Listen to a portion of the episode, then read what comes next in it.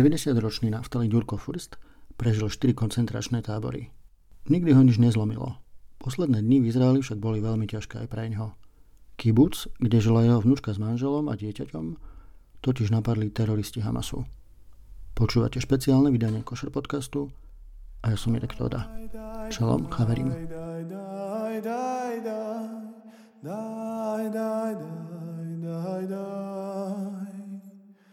Daj,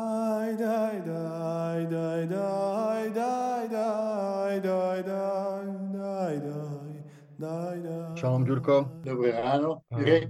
Ty si zažil veľmi dramatické dni, posledné.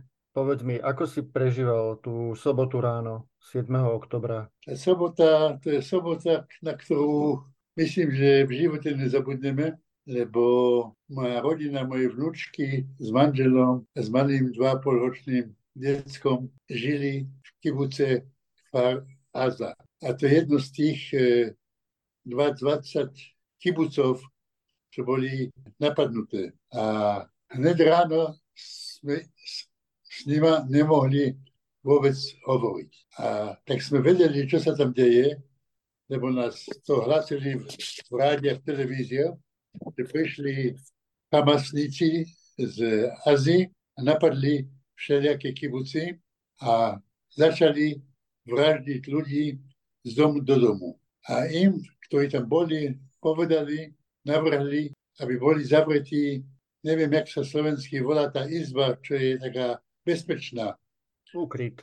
Každý byt tam vedľa Ázie má ukryt. Vôbec v Izraelu väčšina ľudí majú úkryt. A ja mám v mojom dome úkryt, ktorý sa dá zavrieť a aj keď príde veľké nebezpečie, bomba alebo strieľanie, sa tam má možnosť prežiť. A tí ľudia v tých mestách sa zavrali do tých izieb a väčšinu tí arabskí teroristi chodili z bytu do bytu a chceli tých ľudí dostať von. A keď vlakov stretli, tak ho hneď zavraždili. A my sme vedeli, že naša vnúčka s rodinou sú v, takém, v takej izbe, ale za pár hodín sa naraz všetko utichlo a nemali sme žiadny kontakt s nimi. Ako dlho trvalo, kým, kým si sa dopočul, s nimi spojil? To trvalo až od do 3 hodiny ráno. Čiže od, v nedelu o 3 ráno sa ozvala? sa, nie sme sa dozvedeli, izraelskí vojaci oslobodili niekoľko ľudí tam a zobrali ich peši asi kilometr a pol peši na jednom bezpečné miesto. A vtedy sa ohlásila. Tak dokedy sme, dotedy sme trpeli a nevedeli, ani moja dcera, nikto nevedel, čo sa tam deje. Dochádza, doch, e, počúvali sme strašné, strašné novosti, zlé novosti. A žiaľ sme nemohli pomôcť, lebo tam bolo taký kaos tam bol a naša armáda tam tiež prišla neskoro, takže to je nemožné. nemožné. Čo ti hovorila Mika o tom, ako, ako to tam prežili? Prežili, že e, sa dostali donútra, zaviazali dvere s telefonickým e, drôtom, taký telefonický, neviem, ako sa to hovorí, drôt, aby sa nemohli zvonka otvoriť dvere. A sa strašne báli, mali tam, si pripravili, predstav si, už mali nože v ruke, že snáď sa tí teroristi dostanú donútra, tam je malé decko, a to trvá hodiny, a sa trásli. A nemohli sme mať styky. A, a neuveriteľne, aký to je katastrofa pre nás a pre nich ešte viac. Tak oni nevedeli, lebo ani oni nevedeli, čo sa deje vonku. Počuli strieľanie, rakety leteli tam, ako v peklu. Tak to je vočo neuveriteľné, že sa to v takomto veku, v takej situácii v roku 2023 sa taká katastrofa odohráva. Neuveriteľné. Kfargaza je vlastne ten kibuc, kde sa odohral jeden z najväčších masakrov. Tam našli aj tie mŕtve bábetka. Aj, v Kfar, aj Kfargaza a kibuc Beri, vedľa kibucu, tam našli aj strašné obrazy, zavraždili malé deti, odrezali im hlavu a ešte všelijaké veci tela a to sa nedá ani vidieť. Ale to je taká brutalita, že normálny človek to nemôže vôbec si predstaviť, že sa také vočo spraví, že človek človekovi také niečo spraví. Zvieratá vraždia iné zvieratá, aby mohli jesť. Ale ľudia vraždia deti a, starých a nemožných ľudí, len aby boli mŕtvi neuveriteľné. Ďurko, ty si prežil eh, holokaust, ty si bol v koncentračnom tábore Auschwitz, prežil si Auschwitz, prežil si pochod smrti, prežil si Buchenwald. Niektorí to, čo sa odohralo teraz v Izraeli, trochu prirovnávajú k holokaustu. Čo si ty myslíš, že je to na mieste to porovnávať? Pozri sa, holokaust už je, už je viac ako 70 rokov a ľudia nevedia presne, čo je holokaust. Len kto tam bol, vie, čo je to holokaust. Tak ja, to sú dve úplne iné situácie. A ja hovorím túto, to je strašné, to je bolestlivé, bolestlivé to je neuveriteľné, ale to není Shoah, to není holokaust. Napriek všetkému máme tu vojsko, nefungovala, ale máme vojsko, e, sme v byte, sme spolu, tak to je, to je katastrofa, čo trvala pár hodín, viete? A to sa nedá, nedá porovnať k holokaustu. Ja viem, aké to je strašné tam a viem, aké to bolo strašné pre mňa a pre mojich rodičov. Však mňa a môjho brata zobrali od rodičov na istú smrť. Oni to trpeli nie hodinu, nie deň. Trvali to mesiace, kým sa dozvedeli, že žijeme. Tak ľudia, holokaust je také trochu zlacnené slovo tiež, lebo ľudia nevedia presne, čo bolo. Lebo teraz ešte tí teroristi, Hamas teroristi nevystavili továrňu na zavraždenie ľudí. Není to tak, všetko je strašné a všetko my mi ľúto, ale myslím, že sa to nemá používať to slovo holokaust. Sú to strašné zážitky, neuveriteľné zážitky, smutné zážitky, ale to není Shoah. Keď si sledoval tie desivé správy, oživilo to v tebe nejaké tvoje, tie najhoršie spomienky na, na to, ako, ako si dieťa prežil Shoah? Samozrejme som na to myslel a som vždy prirovnal, čo sme prešli my a čo teraz trpíme. Ale v tom ten deň, ten šabát, som sa staral len, aby sa zachránili, vieš, to není, som nezačal prirovnávať a teraz potom, čo sú moje vnúčky oslobodení a vie, že aj jeho, jeho, má manžela, sa volá Sefi a jeho rodičia v tom zavraždili, v tom istom kibuce. A doteraz ich ešte nevidel. Už 4 dní a ešte ich nevidel mŕtvych. Tak to je taký chaos, viete, a, a naša vláda nič nerobí. To úplne neuveriteľné, jakú sme mali vládu, jaký sme mali zanevalosť z vlády a jak sme boli prekvapení, e, že aj naše vojsko nepracovala, nefungovala tak, ako by mala fungovať. To je taký prekvap, čo neuveriteľné. Ďurko, o tom si povedzme viac. Čo sa podľa teba stalo? Prečo vlastne takto izraelské bezpečnostné zložky zlyhali? Veď sa o nich hovorilo, že sú najmodernejšie, najsofistikovanejšie, nedokázali to absolútne predvídať, absolútne ich to šokovalo. Čo sa stalo podľa teba? Vláde alebo komu? No, bezpečnostným zložkám. Prečo to tajné služby a, netušili? Pozri sa, lebo, lebo my, sme, my sme tých hamasníkov podcenili, vieš? Sme neboli realitní. My sme mysleli, že oni sú hlúpi a nevzdelaní a nemajú silu. A my sme tí hrdinia. Vieš, my sme boli s hlavou hore, s nosom hore a sme mysleli, že my sme taký štát a máme také vojsko, že nikto na nás nemôže. A oni na tom pracovali sa pripravili, sa ozbrojili a my sme, a naša vláda a naši generáli o tom nič nevedeli a spali. To je veľký, veľká, im sa to veľmi dobre podarilo. Vieš, tí teroristi sa im to podarilo nás prekvapiť a trvalo, trvalo to dlhé hodiny, kým sme, naše vojsko sa, kým sa zobudilo, kým sa začalo čo robiť. Ale... Napríklad Naftali je aj prekvapivé to, že sa podarilo toľkým teroristom dostať cez tú bezpečnostnú bariéru. Čo, čo sa stalo? Oni to prejsť hranicu, Izrael mysleli, mysleli, že to je najbezpečnejšia hranica, čo môže byť. Tam je taký, taký plot hore nad zemou a pod zemou a elektronika a všetko, čo najlepšie na svete môže byť. Ale oni si to vy, sa vyučili, vymysleli a plánovali a im sa to všetko podarilo. Na minútu dali, vybuchli ten plot, dali z hora, poslali rakety, naraz všetky naše vojačky, čo sa pozerajú, majú taký, ich vidieť, všetko sa zmizlo naraz, oni to všetko zbúrali a oni to, im sa to veľmi dobre podarilo.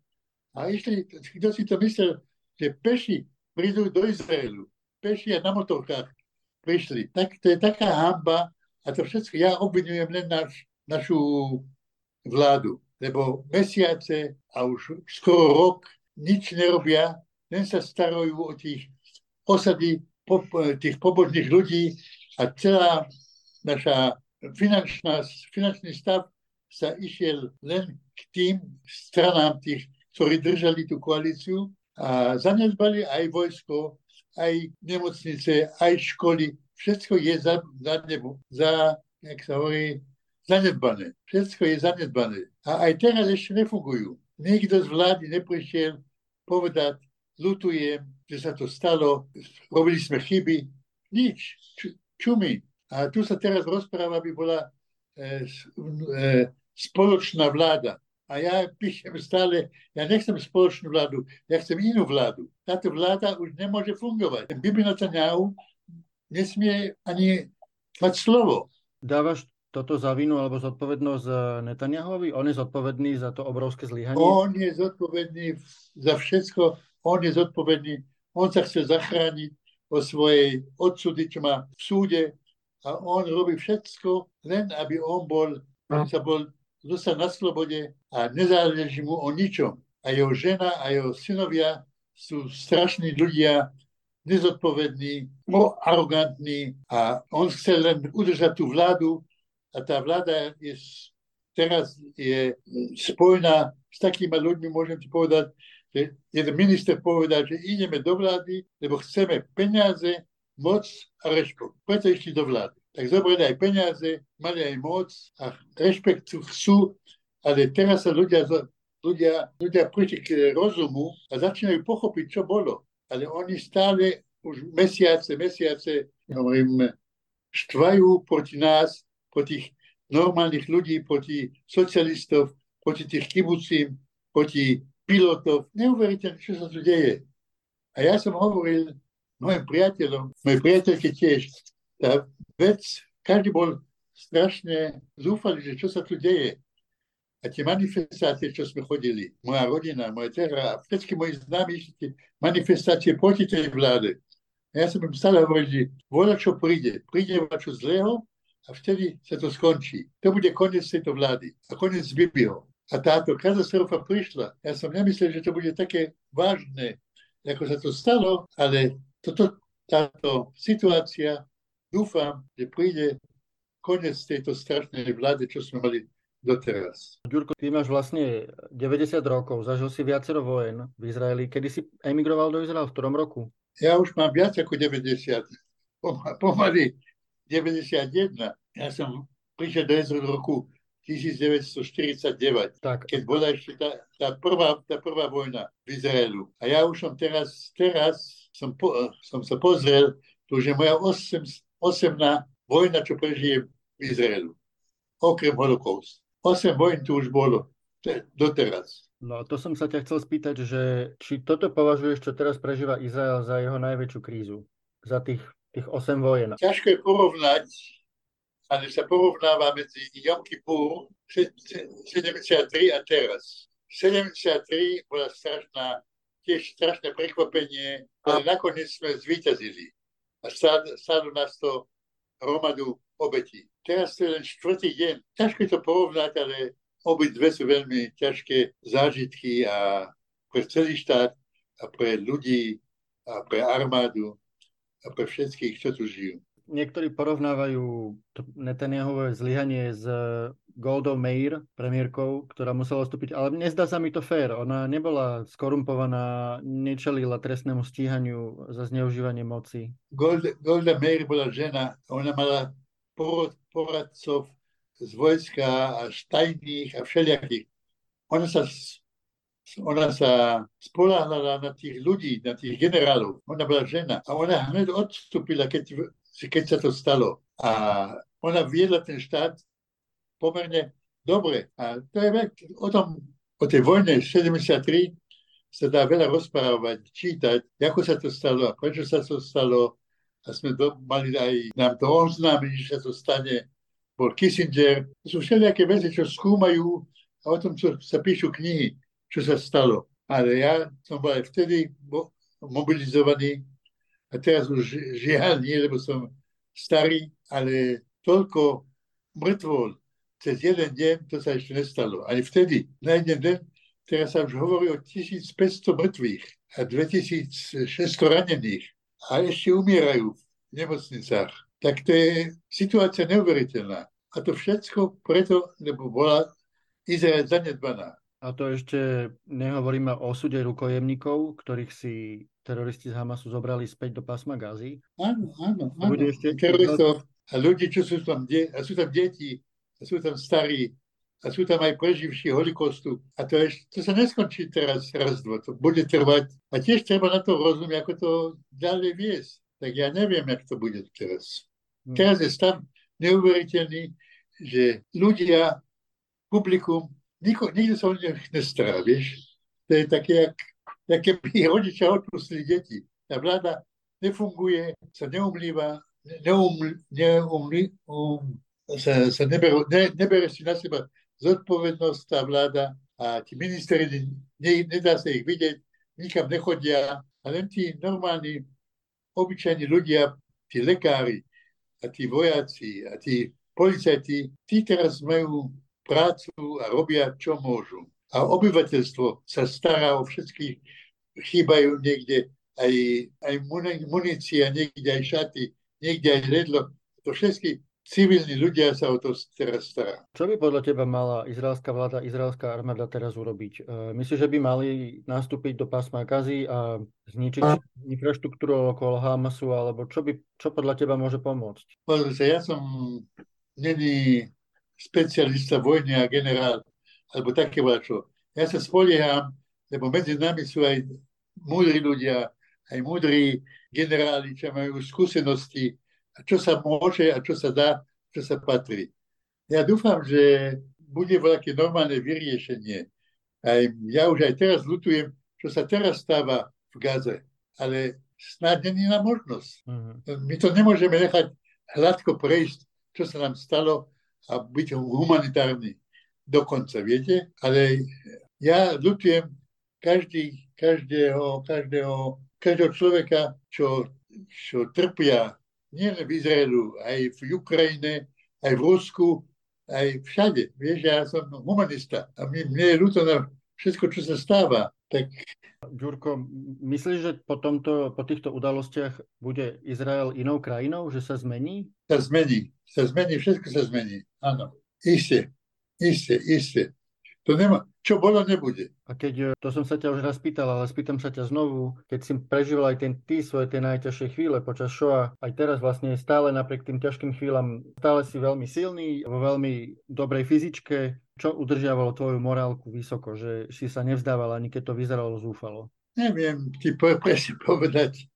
To je moja, moja e, ja myslím, to je moja výchova, jak som bol vychovaný, ja som optimista, ja mám rád ľudí, rád pomáham, som za priateľstvo, za solidaritu. Neviem, to mám včepené, že som taký, že sa ma, ťažko sa ma dá zlomiť. Videl si určite aj tie fotografie stupencov Hamasu, ktorí niektorí mali hákové kríže na, na demonstrácii napríklad. Čo to je? Je to nedostatok vzdelania? Je to nenávisť? Pozri sa, ten nenávisť Židov je na celom svete, aj na Slovensku, aj v Nemecku, aj v Aze. A tak to, to je zase iný problém. O tom sa dá tiež knihy písať a píše, píšu, sa, píšu sa knihy od nenávistu Žida. Ten antisemitus ešte není vôbec na konci cesty a sú ľudia, čo pestujú ten antisemitizmus. To mi je veľmi ľúto,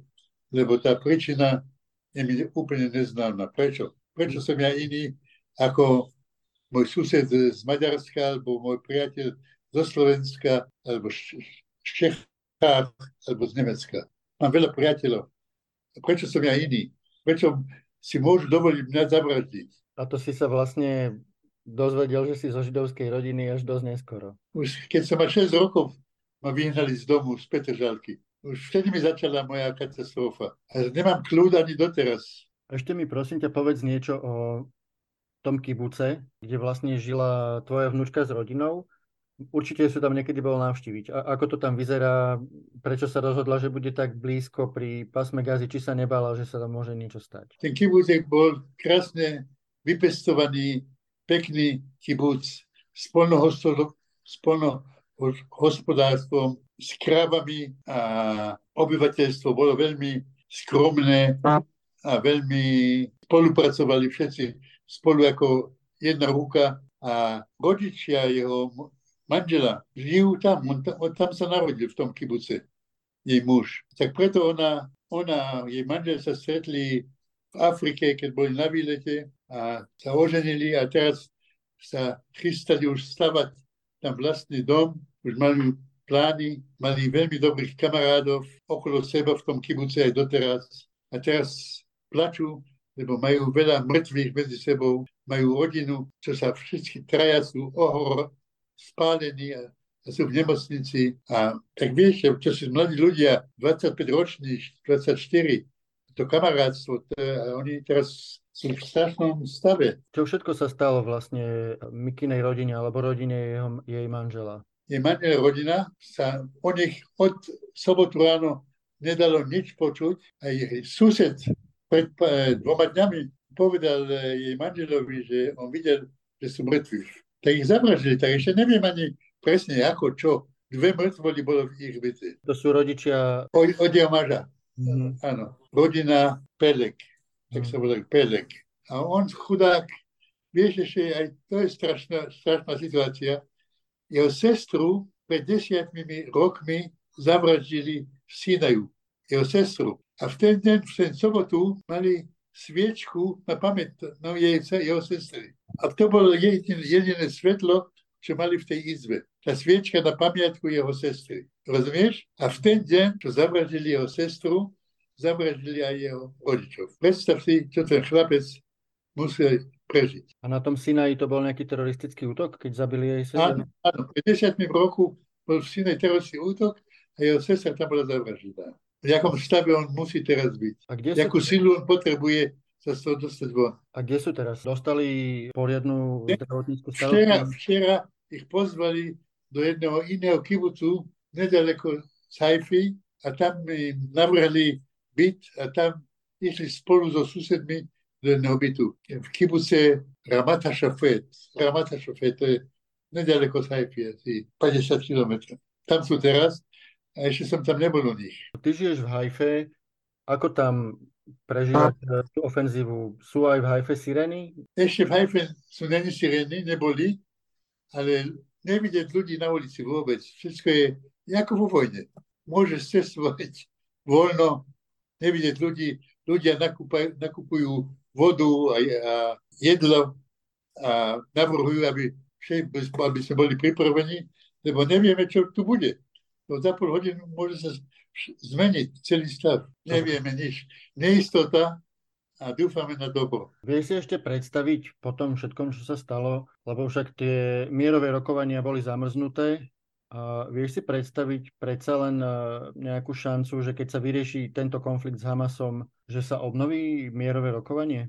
Pozor, že ja myslím, môj názor je, že so silou sa nič neskončí. S brutalitou, silou, s vojskom sa nič neskončí, ne, neskončí. Len keď tí vedúci štátov dostanú rozum a budú rozprávať o mier alebo kľudnosť, sa dá tu čo spraviť lebo teraz je taká vojna, za pol roku môže byť iná vojna, dokiaľ, dokiaľ vedúci štátov a vedúci Arabov nedostanú ten, ten rozum, aby sa diskusovalo o mier, o kľudnosť, tak to je, nevidím, nevidím iný východ, aby sa to skončilo. Hmm. A to, to môže potrvať ešte roky. Hmm. Tak, Mirek. Ďakujem ti veľmi pekne za tvoj rozhovor. Držím, okay, držím palce, aby tvoja rodina bola čo najskôr e, v pohode v rámci možností a nech si v bezpečí a nech, nech tá konfrontácia s Hamasom čo najskôr skončí.